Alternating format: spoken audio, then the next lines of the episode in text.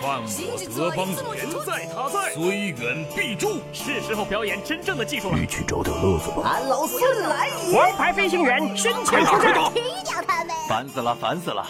我的观点是：资讯万里挑一，科技择优而用。欢迎收听今天的科技大乱斗。好戏开场了。Hello，大家晚上好，我是 Listen，今天是星期一，新的一周开始了，我们一起来看一下今天的科技新闻。今年是 iPhone 发布的十周年，加上 iPhone 七各种不给力，所以 iPhone 八受到了果粉们的期待。同时，对苹果来说，iPhone 八将是一款非常重要的产品，因为 iPhone 七的销量实在是太不理想了。近日，有网友曝光了 iPhone 八的谍照，从照片来看。iPhone 八采用了四曲面屏的设计，左右有弧度，上下同样也有弧度，屏占比非常的高。此外，iPhone 八还将配备虹膜识别功能，接口采用 USB Type C 设计。不知道这样的 iPhone 八你喜欢吗？最新消息称，格力手机三现身工信部了。不过它的配置相比格力手机二代来说没有任何提升，而且还要下降了一些。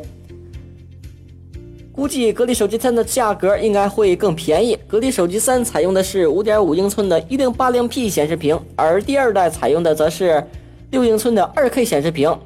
格力手机三后置摄像头1300万，格力手机二代采用的是一千六百万。不知道格力这款手机的定位是怎么样的？怎么会比格力二代还要缩水了呢？临近小米六的发布，最近关于小米六的消息又多了起来。小米六搭载骁龙八三五应该是比较靠谱了，但是最近又称小米六的摄像头会有一些提升，具体型号目前还不清楚，可能会比之前的 IMX 三七八要好一些。同时，小米六的屏幕将有两个版本，一个是直面屏，另一个则是曲面屏。直面屏的售价可能是一千九百九十九元，而曲面屏应该是两千四百九十九元。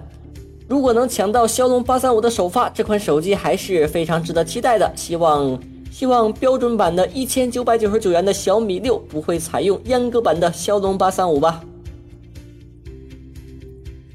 华为手机作为中国手机的老大哥，在二零一六年出货量达到了一点三九亿台，离它的目标一点四亿台差了一千万，差的不多。